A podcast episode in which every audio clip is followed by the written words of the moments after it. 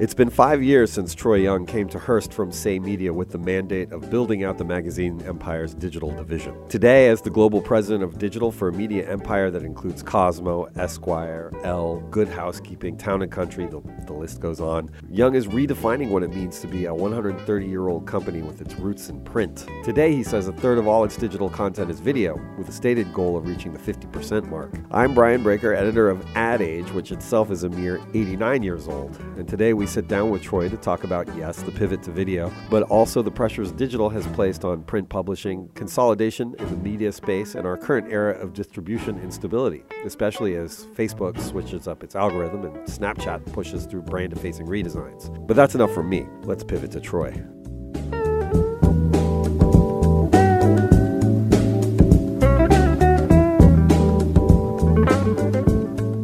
Is your going to be your fifth year. Fifth year, yeah. Five years. So nice round number. I, got, I think of more of a square number. Um, how is how how are things how are things going? I mean, broadly, I would say that Hearst is a, and I mean it when I say it, is a fantastic place to, to work and do this. And um, I mean, it's a really entrepreneurial company. It holds you accountable to deliver numbers. It teaches you a lot because it's really rigorous about that. Um, I think the people are. I mean, I think it's an aggressive place to try to build a business, but it's uh, the people are great, and so uh, you know that that's been.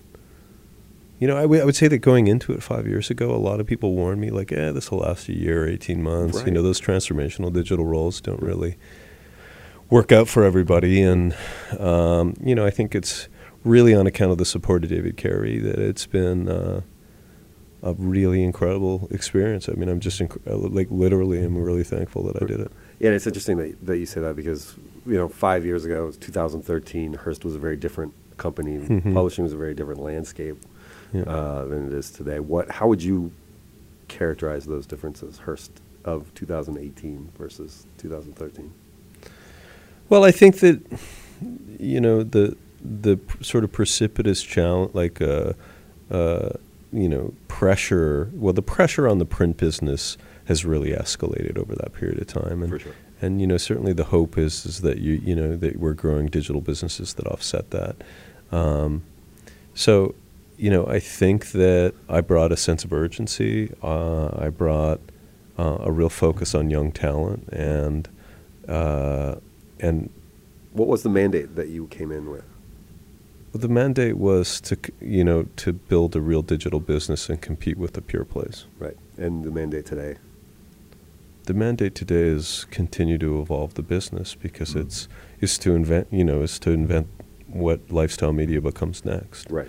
and to map our way through a changing sort of industry environment that's going to mean there's a lot of consolidation. Right. Well, And, okay. uh, you said the word. I mean, you guys recently acquired Rodale, Mm-hmm. uh, and and Meredith acquired Time, Mhm. all like within what month span of each other. Yeah. So consolidation is in the air. What does that mean to you? What does that suggest to you? Well, I mean, I think that there's just so many areas where the benefits of scale are obvious and necessary. Yeah. Um, and you know that I've talked over the years about our investment in technology. For sure. Um, but if you look at all of the things that you have to do to compete with platforms to be a successful digital business, which you know really uh, there's a, a sophisticated technical requirement. There's um, a real maturity in, in ad products and how you bring ad products to market. Um, you know, there's real significant investment in editorial and how you're evolving that to meet the myriad of content environments that you're publishing to and the content types. All of that gets harder and harder when you're a mid-size or small publisher, Right. and you're doing that and you're balancing the pressure what used to be a real profitable business, the, the print magazine business. So what happens is is that the the case for scale just becomes clearer and clearer, and you know Rodale specifically, um, you know the reason I always liked it is because because they're service brands and they're enthusiast brands, Mhm. And I, what are some of the titles? well, men's health and women's health and runner's world and bicycling and Right. prevention. So these are brands that are trusted. Um, they're about wellness. Um, that's something that fits the time we're in, and they're great category brands for the internet because you can really do well in search and in service. And then on the enthusiast side, you know, if you're a runner or you're a cyclist, th- those things are among the most important things to your, Mm-hmm. You know, your personal identity into what you spend your time doing in life. Right. And I like that as a starting point for building a publishing business. So it's both in a way. It's you're, it is a scale play, but also when you talk about those enthusiast titles individually, they go narrow and deep. Mm-hmm. Uh, so it's those are the two trends that I've seen. I think I agree that the that, that sort of um, soft middle is is what's going away. But you have the smaller publishers who can appeal to a niche audience that are doing well, and then you guys who can sort of cobble together scale through a s- We can deliver scale and we can Yeah. deliver real specificity. right. Uh, and then the platform, the platform benefits that I speak to are rendered across. You know, we have several hundred media publications around the world, Mhm. and a lot of those are small businesses. So they they require a kind of platform mentality that we can deliver to the cen- from the center Right. to work. So you know, we have like, you know, delivered on this vision of having a single platform that is consistent across media brands all over the world, Right. from Japan to Taiwan to Italy, you know, Spain, England, etc. So, and then when you when you talk about these sort of enthusiast titles as well, this sort of brings to mind something that I know that is is near and dear to you or Hearst at, at least is is affiliate Mhm. links and linking and uh, as a revenue model. How, how is that working for you? I I'm completely infatuated with it, and and I'll tell you why, for a lot of reasons. Um, first is, um, you know, as much disruption as we're managing in media, Mm. the way people buy.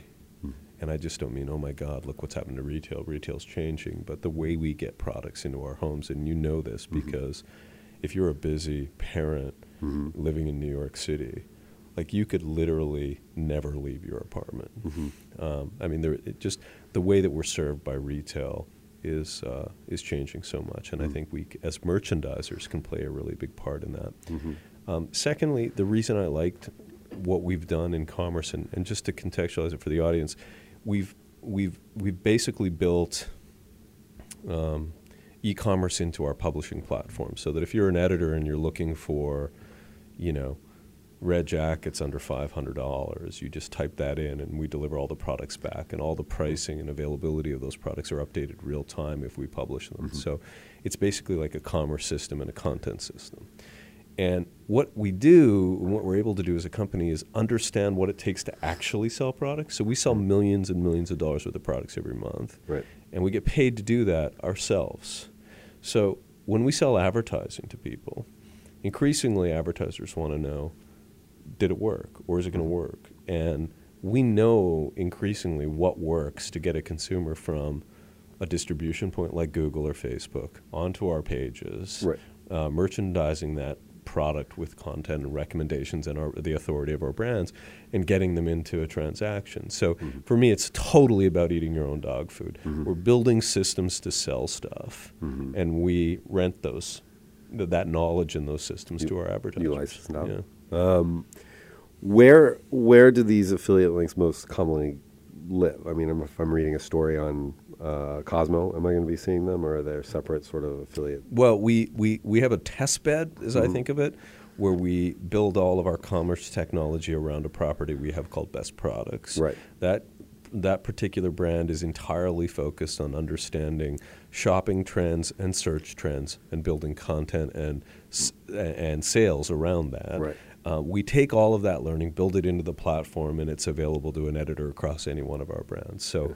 Uh, we sell things on PopMech, we sell things on Men's Health, we sell things on Cosmo. Okay, and you and you do this in a way that is, you know, is, what are what are the rules around labeling, or what are the concerns around, uh, you know, it, it's a way to get a lot of cheap content, I would imagine, but but you don't want it to be bad content. You know, like these are the five coolest um, Swatch watches that we saw this week. You know, Yeah. is there is that a is that ever a concern? You know, I think our editors hold themselves to a high standard. Right. We are a premium publishing company. Mhm. I think that adding, you know, product and the ability to buy that product into a story just makes it better service, makes Mhm. it more useful to the consumer. I think to the extent that you're just publishing something that's about selling a product, you need to disclose that to a consumer. Right. Uh, and uh, you know, it, the consumers will figure out whether you're real or not. You Right. know what I mean? Like Yeah. we we. Uh, I mean, I think there's a difference between a product recommendation in the context of a car and driver, like buy this car, Mhm. and here's a nail polish you should consider Right. right? And so we understand the difference between, you know, really rigorous sort of product reviews and and and product suggestions, and we, we manage both. Um, do you have a sort of revenue figure on that?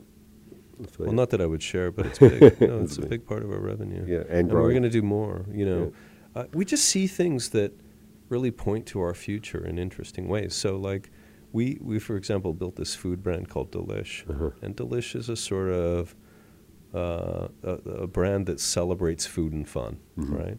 And so we've been doing these this series called What the Food, where we find like the crazy wackiest food all over the country, and Mhm. we do these sort of short docs on them.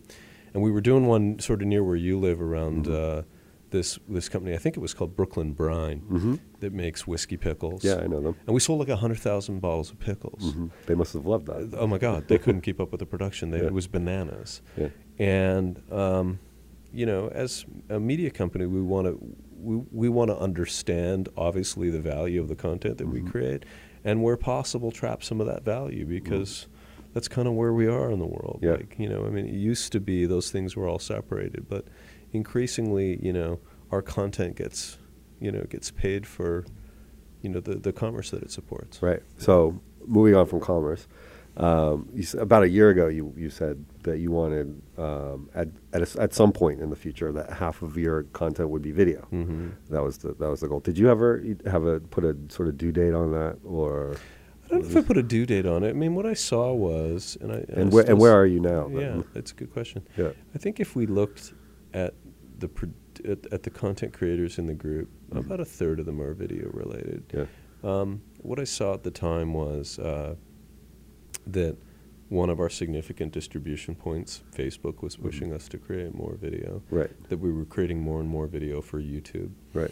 That we were doing. I mean, we're, we we were working on paid productions in, you know, in television and elsewhere, Mhm. and that we were just spending a lot of time on not just video, but video and kind of multimedia content as well as text. Mhm. I would say that that today it's probably a third of our resource in that Mhm. category. I think it's less than that in revenue, Mhm. um, but you know we do sell you know pre-roll, we do sell um, you know obviously branded video a lot, Yeah. um, and uh, you know being a multimedia creator is just part of the market we're Yeah, in now. That's for what sure. we do. Um, it's interesting that you said that uh, because there was, you know, Facebook was pushing for it, and we can talk about Facebook. That's a whole other topic in general. Um, the, the advertising dollars are there. Is there a consumer demand for video, or is it being driven by the advertiser demand? Well, there's certainly an advertiser demand, but Mm. uh, I mean, I think there is a.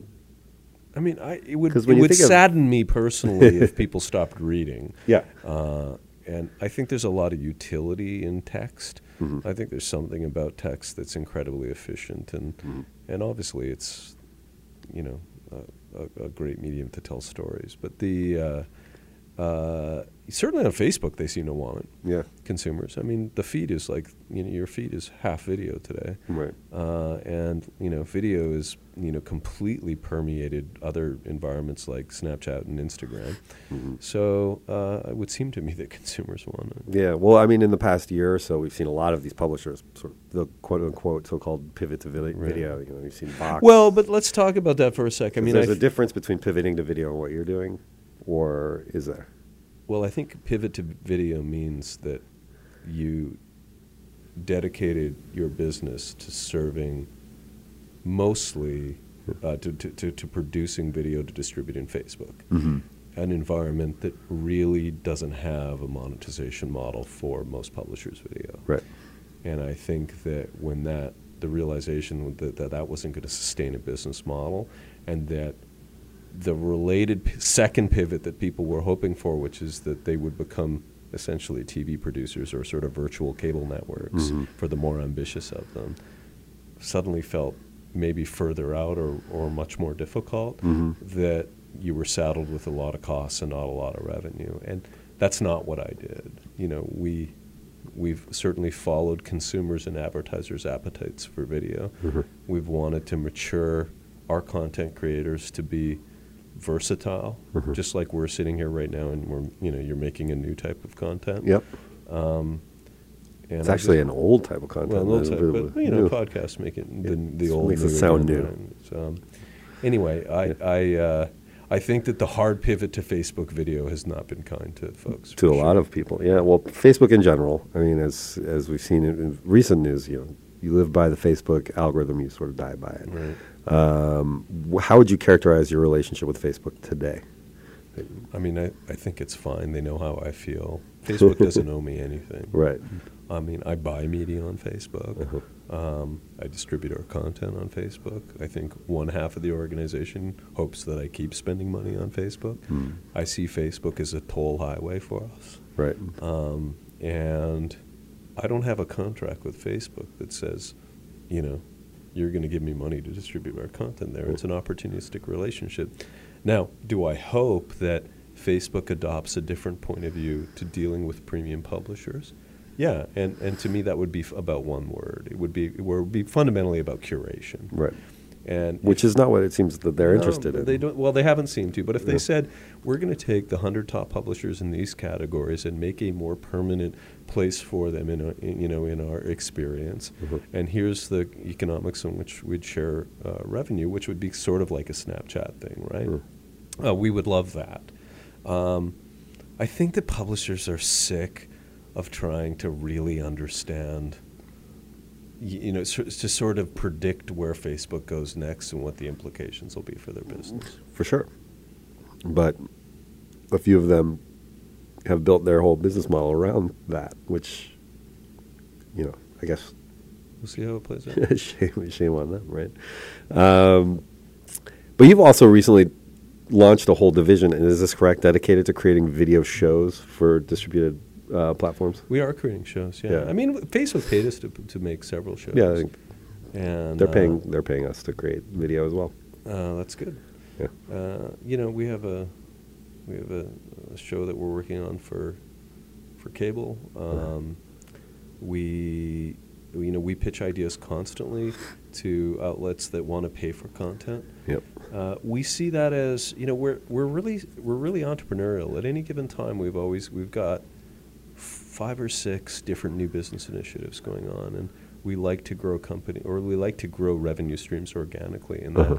you know, I would put Delish in that bucket. I would put Best Products in that bucket. We have a kind of a an audience development tool that we built. Um, so there's a lo- always a lot of things going on, and I look at the ability to create a sort of homegrown production company to do that as a, Uh-huh. another organic initiative. And some of them will work, and some of them won't. Yeah. Talk about Snapchat. You've got seven channels.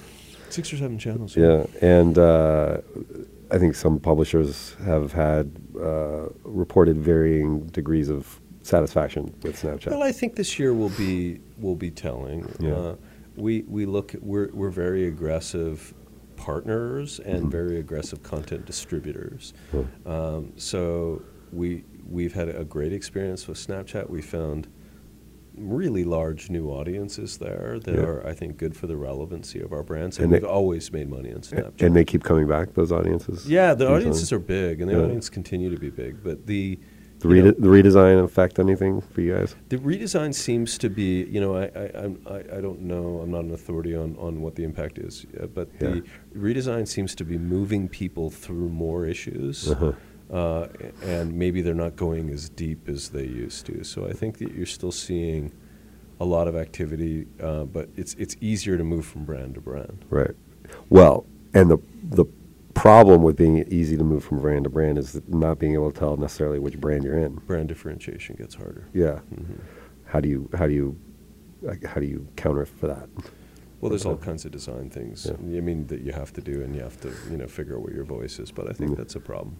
Yeah. So you but you haven't had your Kylie Jenner moment yet with Snapchat where you're gonna tweet out your chagrin and cause their stock to crash. No, I think we should all be cheering for Snapchat. Yeah. I mean, uh, you know, they've I think they've been incredibly innovative as a product company, and uh, you know it'll be interesting to see if they can keep that going. Um, so we're talking about we've been talking about video, Snapchat, Facebook, all of these things that are not print, and Hearst is historically a print company, right? Mhm. Rooted in print. Uh, there is There's nothing better than print. I love I print. love print. I love it. I love holding I it. sat it. last weekend uh, in the country reading three or four magazines, you know, uninterrupted. Yeah. Which ones? Well, I read Esquire, and I read Runner's World, Yeah. and I read Bicycling, and I read uh, Bazaar. With all this pressure on print, though, um, do you? What are the conversations around reducing frequency or sort of leaning into the decline of print? Maybe going full digital on some titles. Is this an active conversation you're having across? It's always a conversation. Um, I guess what I want for print is I want to keep it great. hmm And what what I think has happened is, uh, you know, publishers have attempted to find better economics. Is it's come out of the product, hmm uh, and I would rather it come out of frequency than it comes out of the product. But Mhm. know that making frequency decisions against ad schedules can be really, really complex in terms of how they affect your revenue. hmm Do you have a case study of uh, a time where you may have reduced frequency that? Not not that I could share really, Yeah. but but but I guess my point is important. It's like I love magazines, Right. and I love print, and I think that there's an intimacy with magazines that isn't that that that surpasses other mediums. Mhm. And I grew up with them. I from the time I was really young, I've been a voracious consumer of them. hmm And like I said, I, I think that in an effort to, to manage costs, a lot has come out of the product. hmm And what I want to see is I want to maintain product quality. Is there? And so like that's why the frequency thing I'm kind of passionate about because Mm. I'd rather see a magazine that's great quarterly correct. than Global. something that's not as good that's 10 or 11 times a year. We, we talk a lot about innovating digital, uh, and in that space, is there room still to innovate in print? Or I mean, I think there's room to innovate always. Mhm. And I think that while mediums retain their shape and characteristic over time, they also respond to their environment. Mhm. And so, an example would be how do you rethink the front of a book in a magazine in an era with you know when, when, when the internet exists? you don't need the headlines anymore, right? Yeah, and you might not need all the short copy and the Right. news stuff. Right. So, I think that that mediums, you know, shape shift in response to the broader media environment, uh, and magazines need to do the same. But listen, I also think there's innovation around doing cool stuff with, you know, being able to not not scan a magazine to th- see some type of, you know, 3D AR thing, thing, yeah. but but putting product codes in where you can use your Amazon app to scan a magazine isn't a bad idea. Yeah. We're doing stuff like that with Cosmo. Cool.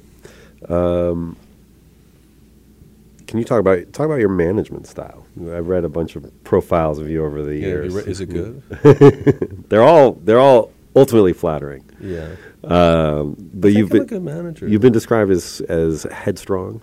I don't know This is a direct quote. Bull in a china shop. Probably. in person, you have sort of a quiet intensity. Yes, I'm intense. Yeah.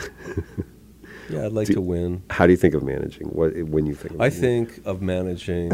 I think managing is always is all about understanding the person. Yeah. To me, it's a Venn diagram of who is the human being in the job, hmm and that if you get alignment between what a human needs and what the company needs from that human, and what I mean Mm. is what a human needs at a deep level, Right.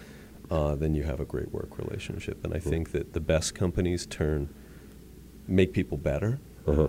um, and they do that by really understanding who they are and what their you know fears and aspirations and insecurities are. And that's where I go with Yeah. people. I get really personal because uh, I love people. I love laughing at work, Yeah. but I'm intense. I want to. I want to win. And Yeah. I want to. I want to accomplish great things. So, um, I'm pushy for sure. I'm pushy. I don't know. I try to change over time. I, I feel like uh, uh, my own kind of personal self mentoring is Yeah. never complete. Yeah. And there were a lot of days when I go home and I think, oh my God, like, you really fuck that up. Right. Well, I think y- you don't stop growing if you don't do that. Yeah. Well, so I'm kind of relentless about that. Well, that's good. Uh, we'll talk about where you were before Hearst. I mean, you came from uh, Say Media. Yeah. And, and before that, you were Video Egg. Well, it was the same company same that we company. evolved over time. Yeah. Yeah. I worked for Omnicom before that. Right. So this, but this is your first sort of traditional media job, even though you're My first job when I was going to graduate school, I worked in in media at a newspaper. But Mm. uh, um, this is my first, I guess, kind of you know, it's a maybe a more established, larger organization. Yeah, except that Omnicom was a huge company. Uh, what from your previous experience either helped you or hindered you in, the, in this role? Uh, that's a good question. I don't know. My previous, I don't think I've ever done anything differently. I I um I like to find the shortest path between A to B. Yeah. I always have fun at work. Um, I I take it really personally. I never really feel like I've never done anything in my whole life professionally that I didn't want to do. Right.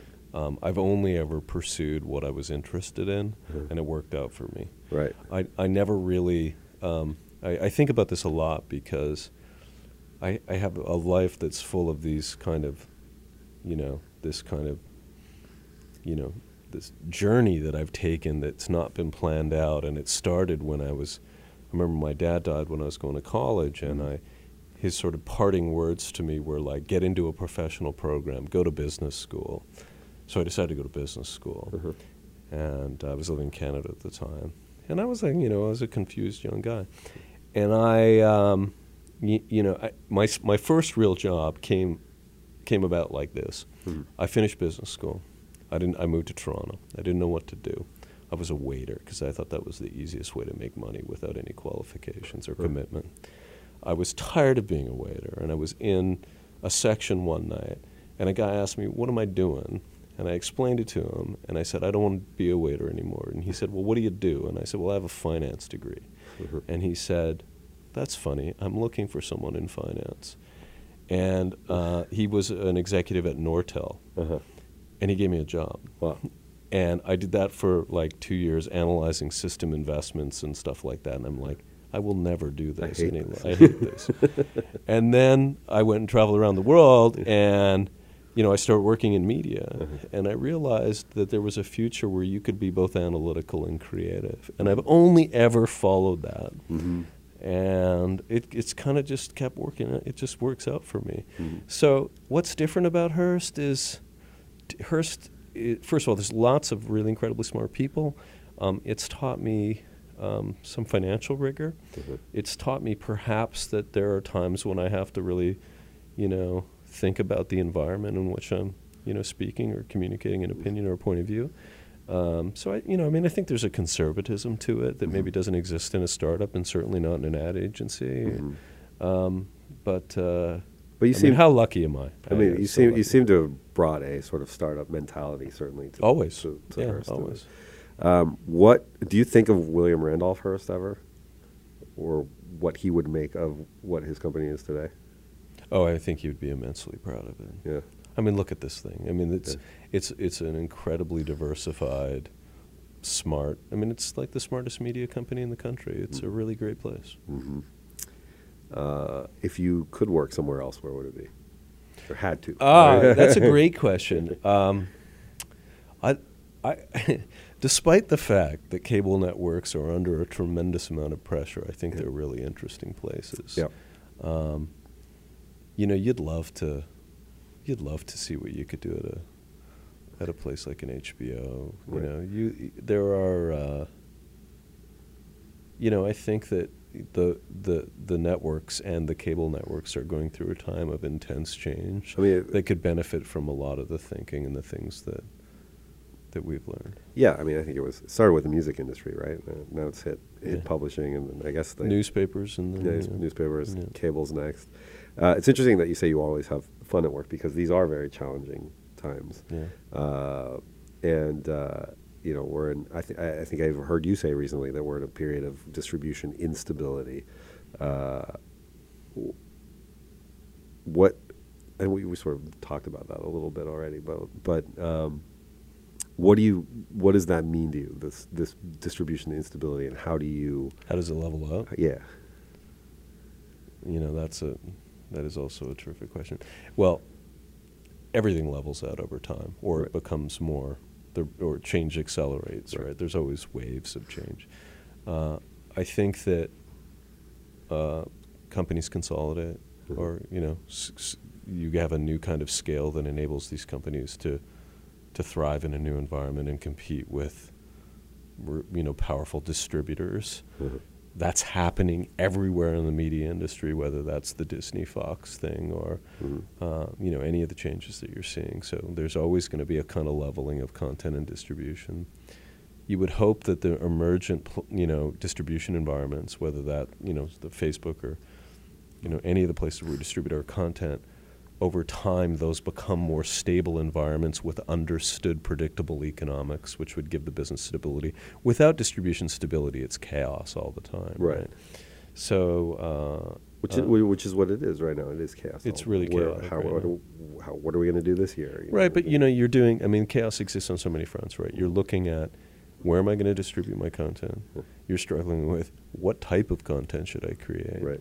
Um, you're looking at where am I going to, how am I to monetize my content from, you know, indirect advertising, direct advertising, commerce, Subscriptions. subscriptions. Yeah. You know, um, so all of those things means that like you're dealing with like a multidimensional cube. Mhm. Now I love that, hmm um, but but it, there's times when it's exhausting. Sure. Yeah. Look at me, man. we've all we've all aged.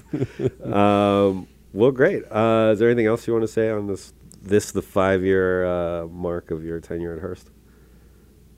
I don't know. How are you getting home? Uh, It's really snowy snowing outside. out there. Uh, There's no one around. It's so fun to be here. We're having a beer. Um, we and we live in the same neighborhood, so we we could probably take the subway together. I might even take a taxi. I got another meeting after this. Can you Oh, believe it? yeah. So if you can wait, I'll take you up. Well, I really appreciate you having me. Thanks, Troy. Thanks. I want to thank Troy for joining us. I'm Brian Braiker, editor of Ad Age. You've been listening to Ad Age, and I want to thank you for listening. I also want to thank David Hall for producing today's podcast, and I would like to encourage you to check us out at adage.com. Subscribe to us at iTunes, listen to us on Spotify, Stitcher, wherever good podcasts are heard. Give us all of the stars, tell a friend, tell your parents, tell a loved one. Come back next week, and we'll see you again.